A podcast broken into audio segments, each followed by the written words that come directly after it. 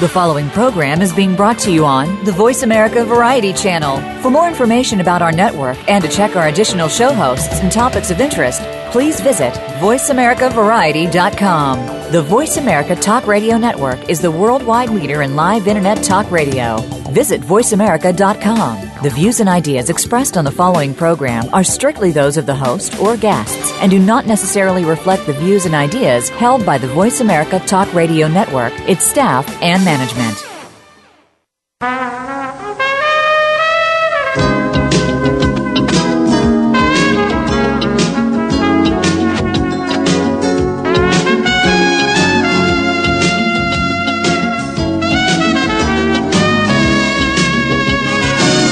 Welcome to PIs Declassified, an inside look at the world of private investigators. Your host is Francie Koehler, a noted private investigator. Francie and her guests take you behind the scenes and into the genuine, sometimes gritty business of investigation. You'll hear stories from the trenches with plenty of surprises. Here's your host, Francie Koehler. Hey there, good Thursday morning to you. Um, I have a little business to get out of the way first before we get started with my guest, Bruce Anderson, who I'm really excited to. This is going to be a great show, guys. So, anyway, don't forget August 26th, uh, California Association of Licensed Investigators. I know you've heard this before. This is sponsoring a webinar with Lester Rosen. He's a premier expert on pre employment background checks and the FCRA, the Fair Credit Reporting Act and the title of his webinar is Pre Employment Background Checks in California Dangers and Landmines Facing Private Investigators. Go to the California Association Licensed Investigators website, www.cali-pi.org. Okay, business out of the way. I've got licensed private investigator Bruce Anderson. He's the co founder and director of investigations for Cyber Investigation Services out of Tampa, Florida. Hi, Bruce. How are you? I'm doing great. How are you? I'm really good. So, Bruce, uh, your company is is amazing. I, you're in business with your brother, correct? Is that right? That is that is correct. Okay, tell us, tell me how you got to being a private investigator. I think you were in law enforcement. Is your background first? Tell yeah, me how you I, got through I, that. I, I had uh, basically 13 years of uh, law enforcement uh, uh, several years ago, and was involved as an entrepreneur and very involved with the internet and and uh, uh, I had several clients that were uh, at the time uh, some of the top internet marketers in, in, in the country, and I did internet marketing and search engine optimization, and they came to me saying, "Heck, we're getting attacked online." Uh, from defamation type of uh, thing. What could you? What? How can you help me? And that's kind of how it started. And it started out really more from a search engine optimization basis, and boy, that quickly changed. And we we uh, we found a real uh, open nerve in the marketplace, and from day one, our company took off, and and from there, we've just uh, we've grown, and our capabilities have grown, and and a totally different company today than what I started. Yeah, so people come to you when they have uh, maybe a, first of all, they come to you with a breach, maybe they've been hacked, or they come to you if their reputation is being besmirched on the internet and what are other kinds of things do they come to you for?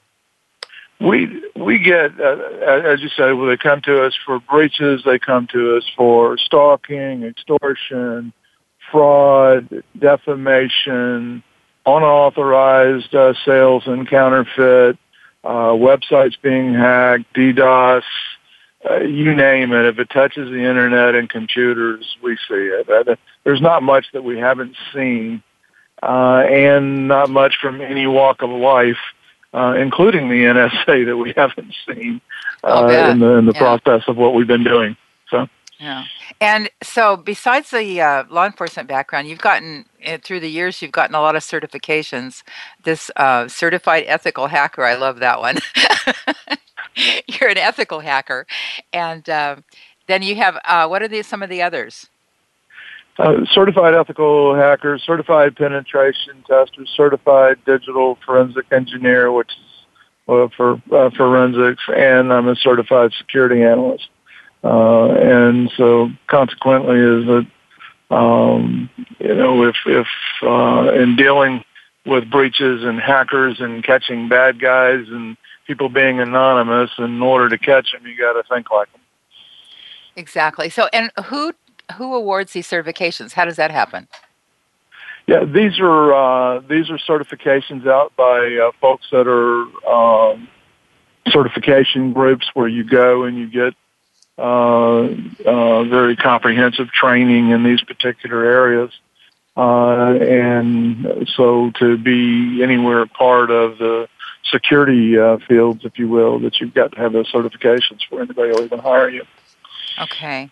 So I'm I'm kind of curious. If, as a certified ethical hacker, can you get into trouble um, doing some of this research and getting accused of hacking, doing detrimental hacking yourself?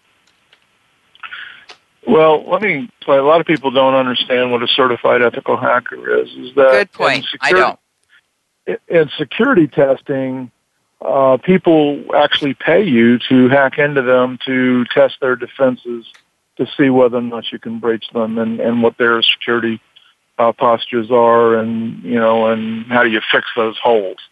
And so obviously when you're hacking into someone's system, you've got permissions and legal permissions and everything else to do uh-huh. that, uh, which is quite different from uh, security testing where, uh, you know, some guys push the envelope a little you know, a little bit just to kind of test some things. And then there's some areas that you can absolutely go too far and it's illegal and get arrested. Uh, mm-hmm. So you have to know, you know, what you're doing with that. And so just because you, you can hack doesn't mean you have the legal authority to hack. Yeah, you're, and, and like I said, we utilize that for security testing for companies that hire us to do so. Okay, that's good. So you have, to, like anything, you have to know your boundaries and what the laws are. Exactly right. Okay. Well, you know, we rely so much on computers and our email and the internet. You only have, I lost my internet connection last week for a day, and, you know, I now know how dependent I am on it. It's crazy. Um, so when somebody's somebody's system is down, like it's been, maybe it's been hacked or you, you, you have a Trojan or a virus or something like that, uh, it's, you know, it becomes a huge problem. You can't do business any longer. Yeah, I mean, we have become, if you think about it, we've become a society where we are totally dependent upon technology, and whether it be uh, our websites or phones or iPads or our business computers or, you know, our data backup, all of this, we're totally interconnected and, and it's going, you know, and now with the Internet of Things, you've got, you know, your, uh, uh, alarm systems to your house and your cameras and your door locks and light bulbs and baby monitors and medical devices, you name it. It's yeah. all connected to the internet. And, uh, and right now there's about 4.9 billion devices connected to the internet. And, and by, uh, 2020, it's anticipated to be 50 billion. So it just gives you an idea of the growth of internet connectivity. And unfortunately, security is not built in line with that. Hmm. Interesting. Yeah. So you're going to help us navigate this complex world, right? You're going to. you're going to help us give give us some tips, maybe give us some advice on what to do, and um, just kind of help us out. But let's talk about the breaches first. So okay. there's we've been hearing of well, as you and I were talking offline before the show, there's the Ashley Ashley Madison hacking Kate uh, situation, but there's all kinds of breaches in the news. Are we just hearing about the tip of the iceberg, or what's going on? Uh, yes, we're just hearing about the tip of the iceberg. Uh, to, to, give you an idea, a lot of the top uh, incident response firms who you know respond to these big name breaches, and um, about ten percent of what they work on is in the news. The rest of it, it never hits the news. And if you can, and the reason being is, is if I'm a private corporation and I have intellectual property taken, or if I have, you know, uh, data stolen from me, but it's not, you know, in violation of HIPAA or personal information, uh, credit cards and those types of things, and when I, I have no obligation to report it, but yet uh, yet it happens all the time. And to give an example, I mean, we do some deep web monitoring on some stuff, and we discovered that the FBI had been hacked back in January, notified them of that, and in that, uh, FBI agents' uh, names, phone numbers, credit card numbers, login numbers, or login information for their servers, and all of that information had been breached and dumped out onto the uh, net. And we discovered that and notified them, and that never hit the news. Mm-hmm. Wow. Well, I mean, and and we've all seen the Target, the Sony, uh, what the IRS was hacked. I mean, it seems like there isn't any group, government entity, or business that's not at risk today. That that is very much true, and and and you know, and the misnomer is is I I think we have gotten comfortable over the years of thinking, well, gosh, the government will protect us. And you know, I was at a uh, FBI cyber conference in uh, uh, in January, and uh, and and you know, the head of the FBI basically said, "Look, you know, bottom line is is we don't own 85 percent of the of the devices in America." And henceforth we have no control over that. We have no ability to police that, uh, and you know they're they've got enough just trying to protect the stuff that they have in the military and the you know in the banks and those kind of things. And so we're on our own in terms of cybersecurity, but a lot of people believe that they oh it's it's the next guy it doesn't that can't happen to me or it's only the big companies that are at risk and that's absolutely false. Mm-hmm. Mm-hmm. And so, so tell me how this happens. What's what's the process? Uh, what do you what do you look for, and what what do you? Um, I guess what I guess what I'm really asking is, when somebody's hacking into your system, how are they going about doing that? there's a there there are so many ways, and and and, and then you have to define system. You know whether that's a phone, how I hack a phone, uh, an okay. iPhone versus how I hack a Android, or two different avenues. Uh, whether how I hack a computer network, how I how I get into a uh, a corporate type of network. There's there's a variety of different ways of doing that, and so just if you think about your computer alone uh, just a normal computer is that you can be hacked through your browser. You can be hacked through the lines that you're connected. Uh, you can uh, be hacked through phishing and through your uh, uh, through your email. Uh, you can be hacked by opening up any kind of uh, you know a Word or PDF uh, uh, document. Uh, you can be hacked uh, uh, over the air, if you will, through the interception of Wi-Fi. You can be hacked through Bluetooth, and all of that's just on one computer. Hmm. Okay, mm-hmm. and so the key to hacking, and this is part of where the certified ethical hacking comes in, is that is really understanding what is the mechanisms. How can people hack you? So when people say, "I think I was hacked," well um, you have to look at all of those particular avenues and angles and determine how that's done. Now, with that said, quite frankly, the easiest avenue to hack is to hack people.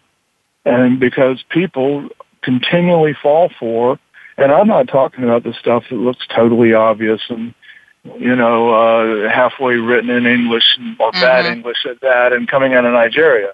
I'm right. talking about legitimate stuff and and I can tell you, and as you know, as part of what we do in catching bad guys, because we do the same stuff, is I'm real good at social engineering, and I can guarantee you, I can get you to go somewhere, do something, or open something that you would never suspect, and it feels right.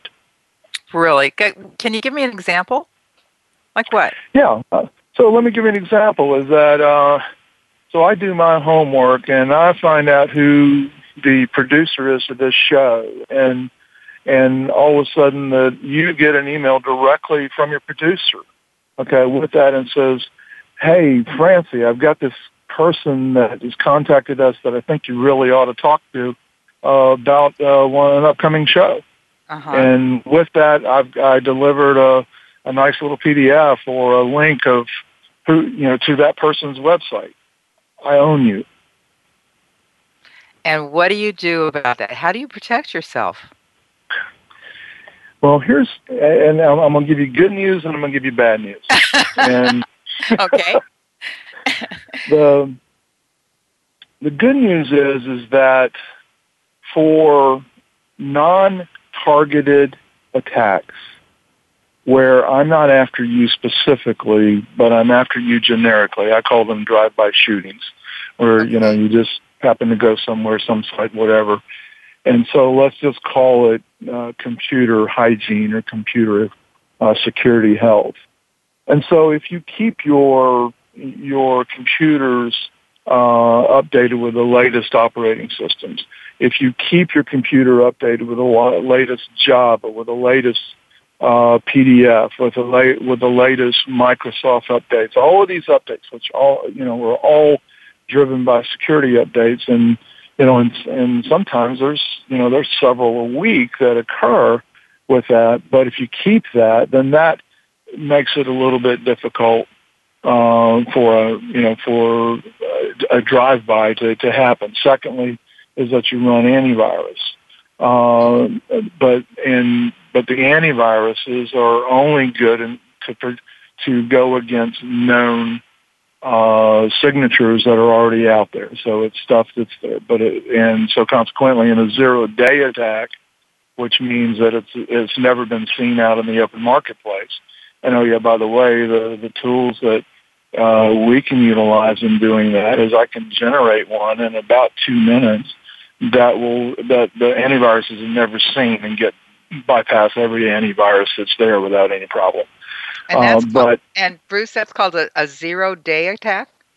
A zero day attack, which means basically oh, that that that that strand of malware has never been seen in the marketplace before, uh, and so therefore it doesn't recognize its signature.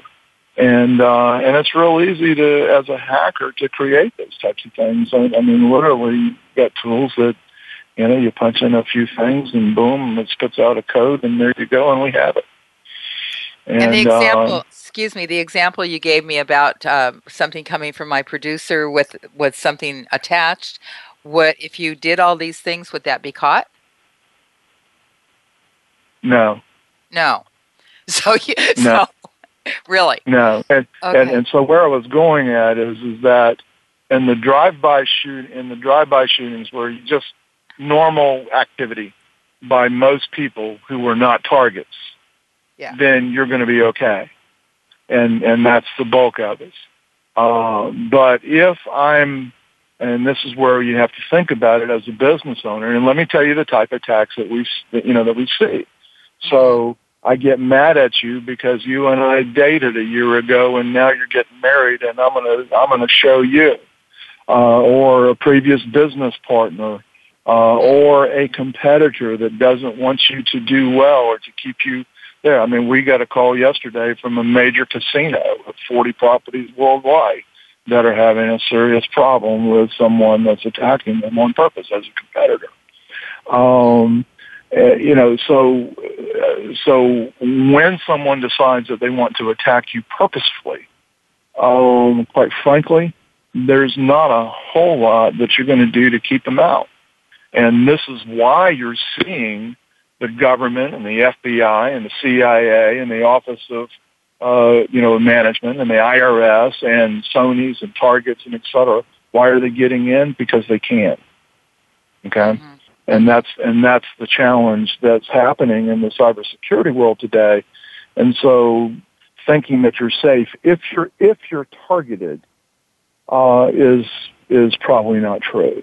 Uh, however, 90% of the, you know, the people out there that are not targets, that don't have these things happening in their lives, uh, then yeah, you're okay with, with typical normal hygiene and health and putting your passwords on, you know, two-factor authentication, uh, with your social media and your email and, you know, and locking your phones and keeping those updated and keeping your antivirus updated and keeping your computers patched and, you know, and and uh, you know having complex passwords, not simple passwords, and changing those up across different things. Those are that's good hygiene that you can that you can utilize. and for the most people, that's going to work. Uh, okay. Uh, unless you become targeted, and that's and that's the point. If you're targeted, all bets are off.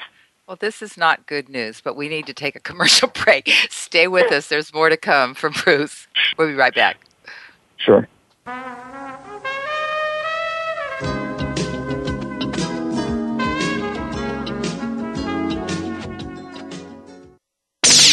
The Internet's number one talk station. Number one talk station. VoiceAmerica.com.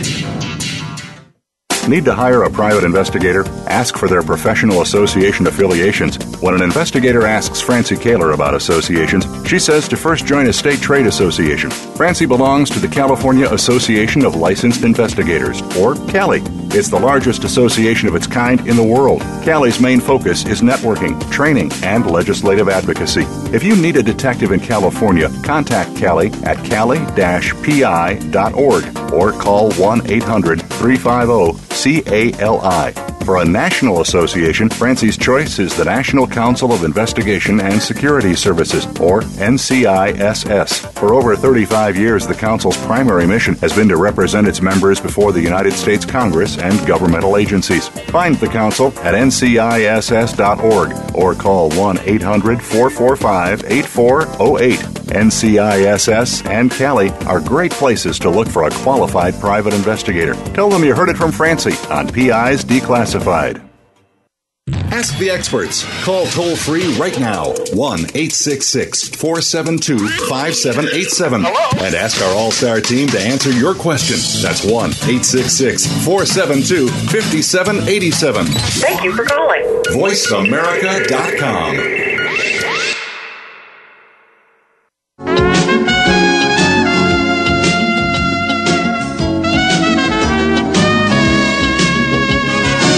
You're listening to PIs Declassified with Francie Koehler.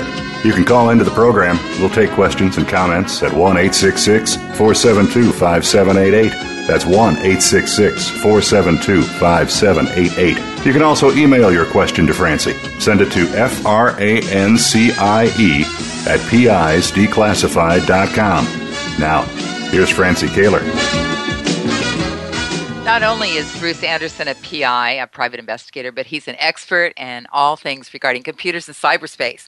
And, you know, Bruce, um, Target and Sony and all these places have taken a lot of hits from people saying, "Well, how come they didn't have their secu- their system more secure?" And what you know, what were they doing? But the reality is, maybe they did do everything they could, and this still got through, right?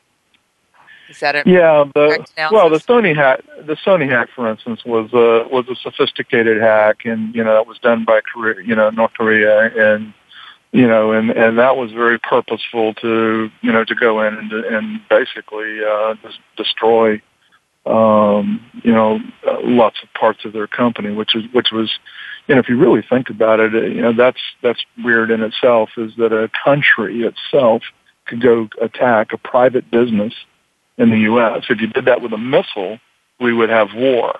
Mm-hmm. And and this is kind of where we're at, and, and people really don't know what to do with the cyberspace yet. But to, you know, to answer your question is is that that's what hackers do is they they they work on trying to find a vulnerability and then how to get in.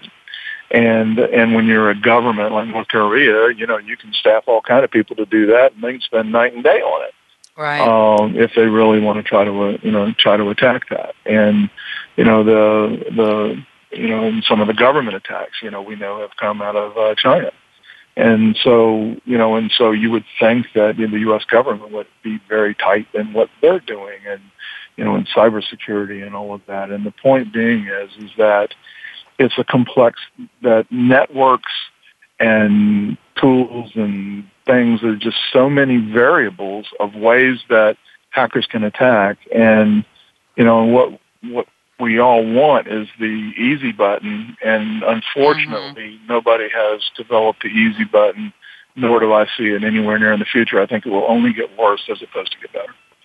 Is it difficult, Bruce, to identify the source? Uh, depends.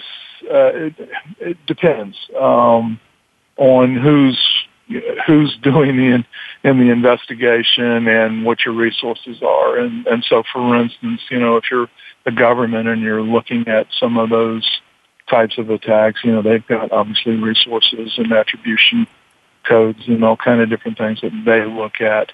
You know, as an investigator, um, most people are not that sophisticated in one sense that are doing a lot of this type this type of stuff. So uh, I would say that most of the time we're able to trace it back to who's doing it.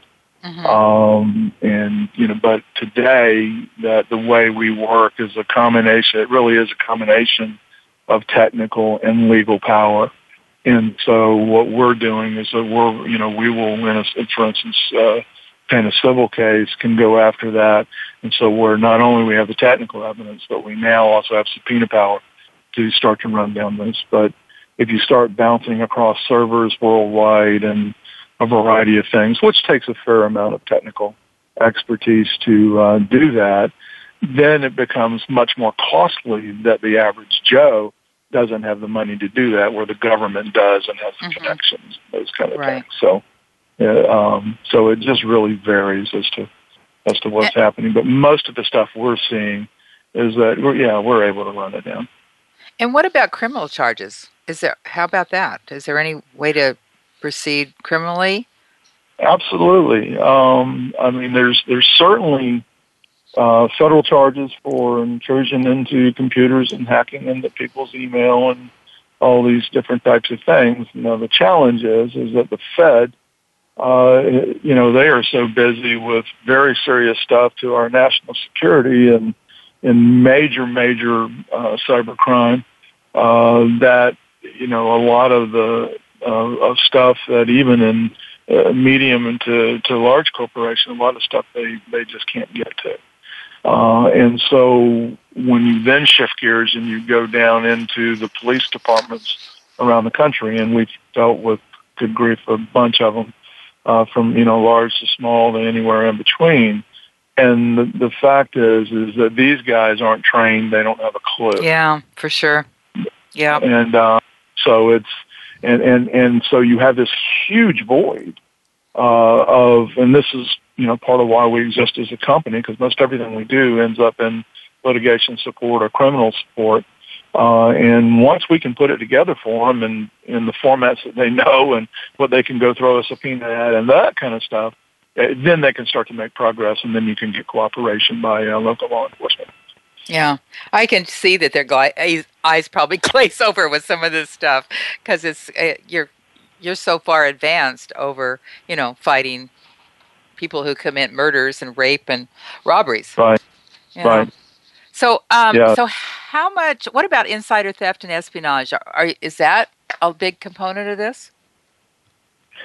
We see some of it. Uh, I, you know, there's certainly uh, in uh, a lot of the larger corporations, there is certainly some espionage that go on. Uh, we see insider theft a lot happen with companies that you know someone moving from one company to another or you know they have violated their uh, um, you know their terms of uh, of employment or or I'm trying to think of the of the uh, terminology, but where uh, you know where you uh, non compete. That's what I was after. Mm-hmm. But you know a non compete or those kind of things, and and we see a fair amount of that stuff at least at at our level. The the espionage stuff typically gets rolled up to the FBI, and they will work that stuff. Hmm. Okay, well, this is uh, not good news, but uh, interest, very interesting. So, outside of the what you do with breaches, what other kind of cases are you looking at, or do you, are you asked to investigate?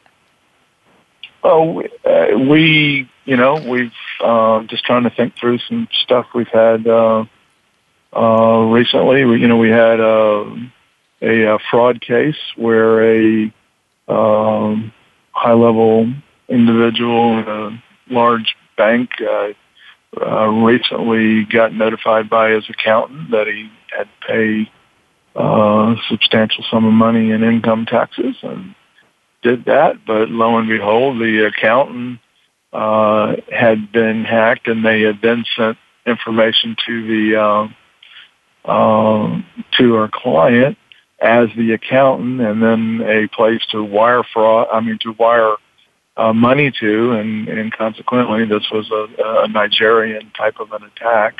Mm-hmm. And uh, this particular client had enough money to uh, hire us to pursue it, and uh, we did, and identified backwards where they were, and also contacts in the U.S. And currently, that is now in the hands of the FBI. Oh, very uh, good. But but we uh, we but we you know we see a lot of this uh, of wire fraud uh, where it's more and more where people are getting in the middle of conversations of attorneys, of uh, closing agents, of uh, manufacturers and suppliers, uh, you know, to uh, get in the middle of that financial stream so that they can intercept money uh, and, and redirect money and that. So we see a fair amount of that. Uh, we see a fair amount of, of uh, folks, you know, in custody battles and divorce battles where there's a lot of money at stake, uh, where one party has basically key logged or something the other person and now intercepting the communications between them and their attorney, basically getting their playbook in advance and therefore knowing how to defend themselves and et cetera. So we see, yeah. we see that, you know, we see so, stalking, you know, yes. it's across the board. I mean, we it, you name it, we I think we've seen it. Well, some people, uh, Bruce, may not be familiar with uh, key logging. Why don't you talk about that just a minute? Yeah, uh, key logging is where um, you can basically see everything that someone is doing on their computer. And so you have access to all of their documents. You can see what websites they're visiting, look at all of their emails, and you can so it's just like you had visibility on the screen of someone's computer, and then that information gets sent to sent to the person that is intercepting that, and um, and so now they know everything you know, and uh, and that can be utilized in a variety of ways. That can be utilized for uh, harassment. That can be utilized to demoralize you, uh, you know, or to uh, a lot of times, you know, we see in stalking cases that this happens to uh, cause someone to lose jobs. And unfortunately, in America today, is that if there's stuff out on the internet or someone seems like there's a problem, even though you're not doing it, uh, corporations say, you know, this is just too much risk for yeah, us. You're gone. Exactly. Yeah, exactly. So, do does the person have to have physical access to the computer to put on a keylogger? No, no, they don't. It can do it remotely. They can do it remotely, yes. And how would you know that that existed on your computer? Um, you would have. It would be very difficult to detect normally. Uh, just if you were operating your computer, you really wouldn't have any signs that it's on there. Uh, the only way that you're going to really know whether or not that's on there is by monitoring the traffic that flows in and out of your computer, which is way beyond the technical capabilities of 99% of most people uh, with that. And it's and so we get brought in a lot of times saying, "I think this is happening." Somehow, no one knows what's going on with me, and and we actually can determine 100% whether or not they, their their communications are being intercepted or not. Um, but and the same thing in the phone. Uh, the, uh, the the phone can uh, can happen the same way. Although phones are a lot more difficult. Typically, you have to have physical possession of them. There are some high-level government stuff that uh, can get around that a little bit, but most people don't have access to that. Well, Apple and iPhones have long been um, at least claimed that they were hackable, but that's not true anymore, is it? No, that's not true, or not hackable. Excuse me. But the uh, yeah. yeah, no, that, that that's not true. They're they're they're definitely hackable. Uh, they just aren't picked on as much, and the reason being is uh, America operates predominantly off of Windows-based systems, including in, in you know and mostly in the corporate world. So therefore, the bulk of the attacks have been designed for Windows-based systems. However, there are plenty of attacks to attack. Uh, Macs. And in our in our company, while it's not the norm of ownership, uh, but we get about 50-50 of Macs and Windows that are that have been that have been hacked. Hmm.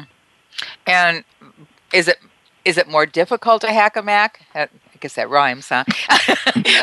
than it is Windows, no. or it's just because no, they pay attention no, more to Windows? It's really not. Uh, I said if you know, I said if you know what you're doing, it's really not any more difficult. It's just a different exploit. Okay. And then you guys do all kinds of branding, uh, branding attacks, people reputation kinds of things. What? Give us a, some examples of those. Yeah, um, we so uh, for instance, uh, you know we've we were involved in the celebrity hacks, you know, and uh, you know if you're a celebrity and all of a sudden you have very um, risque pictures that hit the marketplace, uh, then how do you know where they all are? How do you know if they're taken down? How do you know how to get them down? Uh, so we get involved in that and in, uh, managing reputation with, with that. Same thing we've had corporations where they someone is absolutely uh, trying to destroy the corporation. So let me give an example. Of a major international insurance company uh, that they were uh, uh, they had someone that was reaching out to their vendors uh, and who did underwriting for them uh, with very credible, uh, damaging stuff and materials and documents and all of this stuff that all looked legitimate uh, that got sent to them anonymously and to a point that uh, it was about to put a major insurer under. And they hired us to figure out who it was, and we uh, did that, and and and, and lo and behold, it was somebody that they were in a, a multi-million dollar lawsuit with that he was trying to uh, influence the outcome.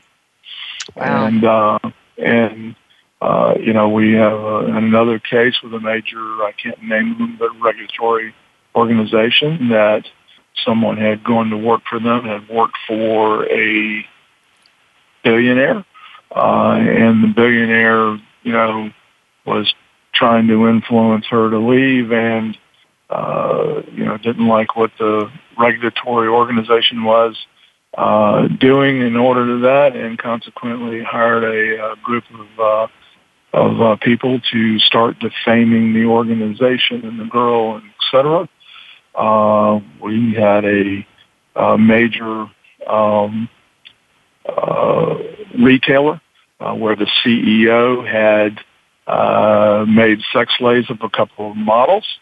Uh, and then consequently, when they wanted to rat on him, uh, he started to faming them and trying to harass them and uh, and consequently his uh, you know his all his legal staff tried to protect himself and we were brought in to not only determine what had happened but the damages associated with that and um, you know, so there's a lot of things related to our reputation, our brand reputation, our product reputation, uh, and our personal reputations uh, that that come into play.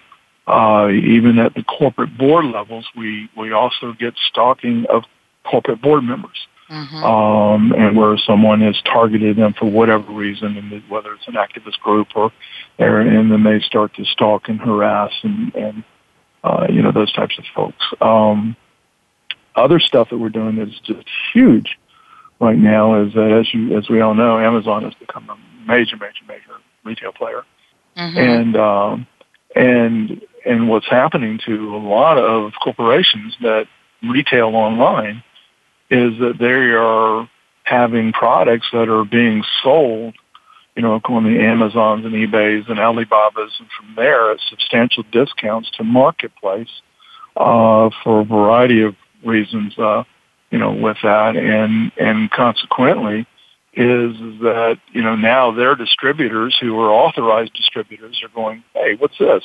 You know, nobody else is supposed to be selling, and now we got people beating us in price, beating us, and et cetera.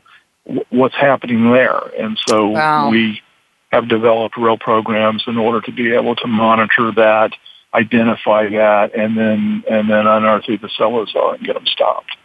And uh, so those are some you know some of the kind of things we're doing in, in that world. You know, that's just amazing. It's it it just feels just listening to you talk about it, it feels overwhelming, and I just uh, I can't imagine uh, one of these uh, people that are going after your reputation. You, you I mean, it, who would believe you? I mean, that's for starters. If somebody was attacking your reputation and you were trying to fight it, that this isn't true, who would believe you? It just uh, yeah. Well, well, the, the yeah, because you have the you know if it's in print, it's got to be true, right? And exactly. I mean, we had we had we had a case of a guy that t- just he got in a, a argument with some troll online, and for seven years, this guy on a daily basis put out information on this guy, oh my goodness. posturing him as a pedophile. Oh my goodness. Uh, Bruce, and, we need to take another break. I, I want to okay. hear more about this. Don't go away. Okay. More to come.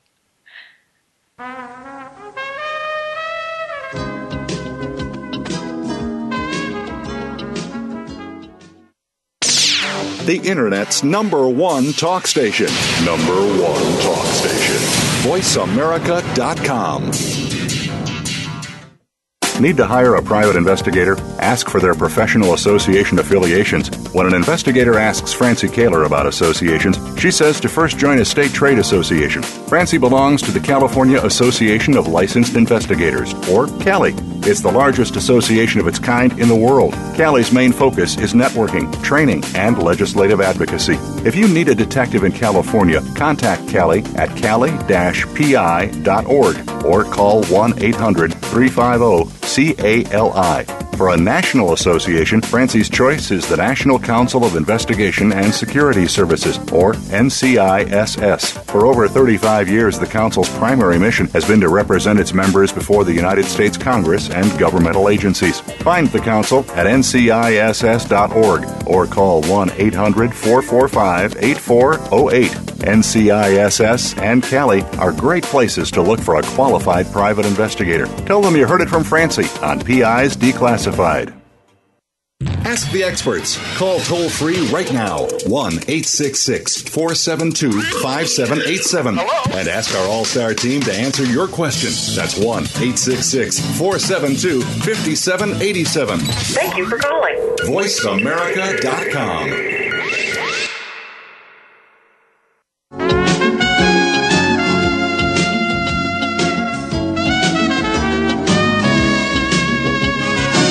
You're listening to PIs Declassified with Francie Koehler. You can call into the program. We'll take questions and comments at 1 866 472 5788. That's 1 866 472 5788. You can also email your question to Francie. Send it to F R A N C I E at pisdeclassified.com. Now, here's Francie Koehler. With us today is cyber expert Bruce Anderson. And Bruce, you were just talking about this guy that somebody was putting out uh, all the time that he was a pedophile for seven years. Talk about Right. that a little bit more. That just sounds so scary. Uh, yeah, it, it, it's an absolute nightmare. And uh, and like I said, this guy is just a he was a, he was a troll, and uh, and and they got in a you know a argument on one of the forums or whatever, and then so this guy went out and found everything else uh, about the the client, and then just started uh, posturing him every way he could that he was a pedophile, and um, and and so if you looked at the first 30, 40 pages of Google and Googled this guy's name, it's pedophile such and such. And um, wow. and so, you know, so when you look at that, and so then, you know, when you made, made efforts to try to shut him down or whatever, then he would just, he would re-pop up another website and he was very good at, you know, reinventing himself. He, he had taken great efforts to hide his uh, identity and location and blah blah blah blah. And uh, and long story short, is we ultimately it took a took a little bit, and um, but we identified him, we located him, uh, got him uh, served, and got everything shut down. And you know, but and and the sad part in this is, is this guy didn't have two nickels to his name. So what are you Mm. going to sue? So the best you could do is, is you could we could get all that information removed from the internet, And that's what some a lot of people don't realize is that defamatory material and those types of things that attack that there that you can get it absolutely removed from the internet. And but, um, a lot of people don't realize that there's a capability of doing that. Yeah, but how? But still, how do you unring that bell? It's already out there. What? What? Well, it may be out there for a period of time, but you can ultimately get it all removed. So therefore, you can go back to normal health later. Well, uh, where, yeah, I where it, does, that. where it doesn't exist. It, it, yeah. And so, and depending upon who you are, what type of business it is, you know, uh, sometimes it's a combination of uh, a public relations campaign along with, you know, what we do to get the stuff removed and taken down. Um, and you know, we had a, a national, uh, we had a national case um, uh, that involved a, a kid that had gotten involved in something. Uh, he didn't do the acts, but uh, but he got named in the acts, and and consequently was going to ruin this kid's reputation for the rest of his life. Anonymous got involved. Roseanne Barr got involved. And so we had, you know, a major deal of both public relations and uh, and lit- you know, while we were looking at litigation, and consequently, we were brought in and consultants, and then and said, no, we don't recommend litigating in this scenario. Let's handle it this way. And uh, mm-hmm. um, and so these are the kind of things that you can get into reputationally as corporations and individuals and professions. Well, I'm actually surprised uh, when you said that you could remove, uh, get the images removed. I wasn't aware that once they were out there, they it could actually be removed. Yeah. So that's really good yeah. news through so, through you know it's a, it's a legal it's a legal process, a combination of a technical and legal process. But yes, we do it all the time. Okay, all right, uh, Bruce. We we don't have much time left, but could you address the dark web and the deep web a little bit and talk about how that uh, works and what you can do to prevent them getting to you? Yeah, well, the, the, the dark web is the dark web and the deep web, and, and, and let me let me explain that because a lot of people don't realize this. If you if you take what we normally know as the surface web, which is Google, Yahoo, Bing, all the stuff that you normally can access with a computer, that consists of about four percent of the internet. Okay, the wow. rest of the internet is a combination of the deep web, which is stuff that is archived in behind sites uh, you know, so like the Library of Congress or something like that, where you've got all this information that's accessible, but you're not going to just find it by Googling it.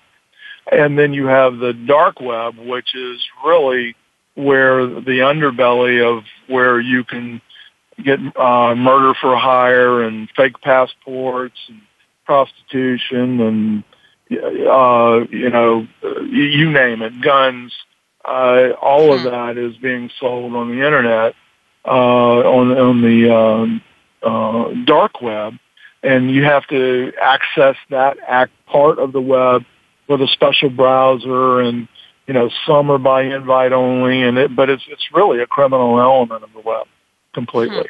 Hmm. But but anything and everything that you can imagine that you might want to buy or do or have done wrong, uh, you can purchase on online there. So when Google uh, or say Bing or any of these browsers do their searches, how do they keep from including those items from the dark web in their in their uh, combination of what they're offering? They, they control that through their through their algorithms of what they of what parts of the web they're they're scraping and why.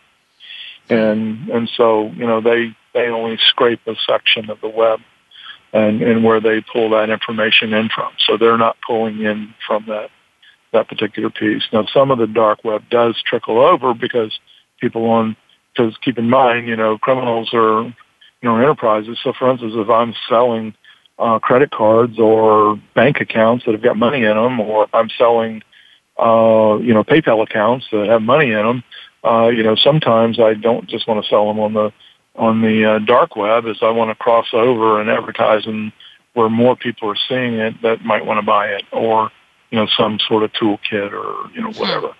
Uh, so it just it just depends on on what people are doing. This is just amazing. A whole new world um, that uh, I certainly didn't know uh, existed. Um, in this uh, actually in this depth. So, um, can you? I know you did this earlier about telling people what what they could do to protect themselves, but why don't you go through that again? Because I think after we've talked about these other things, it's really important. All right. Now I'm going to leave this on a high note. On okay, a high good. note is, is for, you know, for, you know, for 90, 95% of us that, you know, are just going about our everyday business is just, you know, keep your computers up to date with the latest updates, keep your Java uh, updated, keep your PDFs updated, keep your Microsoft updated, keep all your, your specialty programs updated. If you utilize social media or email or any of those types of accounts, make sure that you put them on what is called two-factor authentication. That way, even if I have your username or password, you're going to get notified that someone's trying to get in your account. And unless they have that that that secret code to, or number set of numbers or whatever to get in, they're not going to be able to get in, and you're notified. They're you know use complex passwords, uppercase, lowercase, uh, uh, letters and numbers and symbols. Uh, typically, you want at least uh, 10 or 11 digits or longer, and the reason being that makes it very difficult to then brute force, or in other words, crack them, uh, because then it just takes way too long and it's too discouraging for a hacker to do it uh, that way. Um, make sure you know that you've got your Wi-Fi uh, protected, and there I would consider putting yourself in behind a firewall of some sort, even in your homes these days, to help protect and some of that. Uh, keep your antivirus up to date. So all of these things, and uh, you know, and just what I've named off, it sounds tiring. Uh, you know, just to try to keep a normal computer running, but it's all the things that are necessary to do that because because if not, there are so many even legitimate sites. A lot of people think you got to go off to the girly sites or that type of thing in order to get hacked, and that's not true. A there a lot of this stuff gets put on everyday normal websites, and and um, I think there's about forty six thousand strands of malware put on websites daily. You know, it's only for, it's only forty six thousand. Yeah, and I don't know if that number is correct. I'm trying to remember from the time, but it's it's it's a it's a bunch. Let's put it this way: that of of, of new strands of malware that that occur every every day. Wow. And uh, so, but if you keep your stuff up to date, uh, Huh. just everyday stuff, uh, then the odds are you're you're going to go, you know, you're going to do pretty well and not get, uh, you know, run into problems there. And Bruce, what Um, about these programs that will create passwords for you? Are they worth anything? Uh, they're, they're just conven- they're convenient, uh, but they, you know, they're they're they're sometimes they're hard to remember, and so you know the biggest thing is you want something that's complex, but something that you can remember, and so you could you know think of some phrase, but uh, that you could remember, and then just enter mix, you know, put a dollar sign instead of an S, and some lowercase, some uppercase, throw a couple of numbers in there, and you got a complex password that you can remember. Uh, and so the only advantage of the password, you know, generators are is, is you know, just makes it makes it easy, but it's generally a bunch of gobbledygook that you can't remember. True. And that is a problem because I because that happens to me all the time. I go to log into something, I can't remember the password, so I ch- reset it again. Right. Exactly. Uh, and because you, can't, I mean, you don't want to have the same password on everything you access. That's correct. Yeah, because what what happens, uh, you know, from a hacker world is that let's say I gain your password, or you know, let's say I get it from your password from Home Depot because they got breached and and your your email address and password was available or something, and I, I then what a hacker will do is they will go across all the major major sites, all the major social media sites with high speed um, uh, password you know, uh, guessers and and stuff that they put into those sites, and they'll go in and see how many sites they can crack and see what they can get to. Can they get into your bank account? Can they get into your social media account? Can they own your Twitter account? Uh, so and and so there's organized groups of hackers that do this. That's what uh, uh, you know they're doing with some of that information. Well, I hope you're going around the country telling people about this. Bruce, I hope I hope you have multiple speaking engagements where you have large audiences to hear this information. so, uh, why don't you give your website? Because I think people are going to want to contact you. Uh, Bruce, give the name of your company and where they can reach you if they need to. Sure. Our company is Cyber Investigation Services.com. Uh, and they can uh, reach us at that site. And, uh, you know, if they have an inquiry or a question or, you know, have a need, uh, then, you know, we have forms that you can enter in that will get to us and, and then we'll, uh, and then we'll follow up with you. Okay, so they should, if they want to talk to you, they should Google cyber investigation. Um, investigation then go to cyber investigation services, services. Investigation is singular and services is plural. Okay. Com. Okay. Very good. We are at the end of our time. Bruce, this has been so interesting. Thank you for being on the show today and sharing, boy, this valuable information on this on this topic. Um, and folks, tune in again next week as we declassify more real stories from real investigators like Bruce Anderson. It's PI's Declassified. I'm Francie Koehler. Thanks so much for listening. You've been listening to PI's Declassified with your host, Francie Koehler. Tune in every Thursday at noon Eastern Time. That's 9 a.m. for you West Coast listeners. PI's Declassified explores stories of deceit, mystery, and detectives unraveling the truth. Every Thursday at noon Eastern, 9 a.m. Pacific Time here on the Voice America Variety Channel.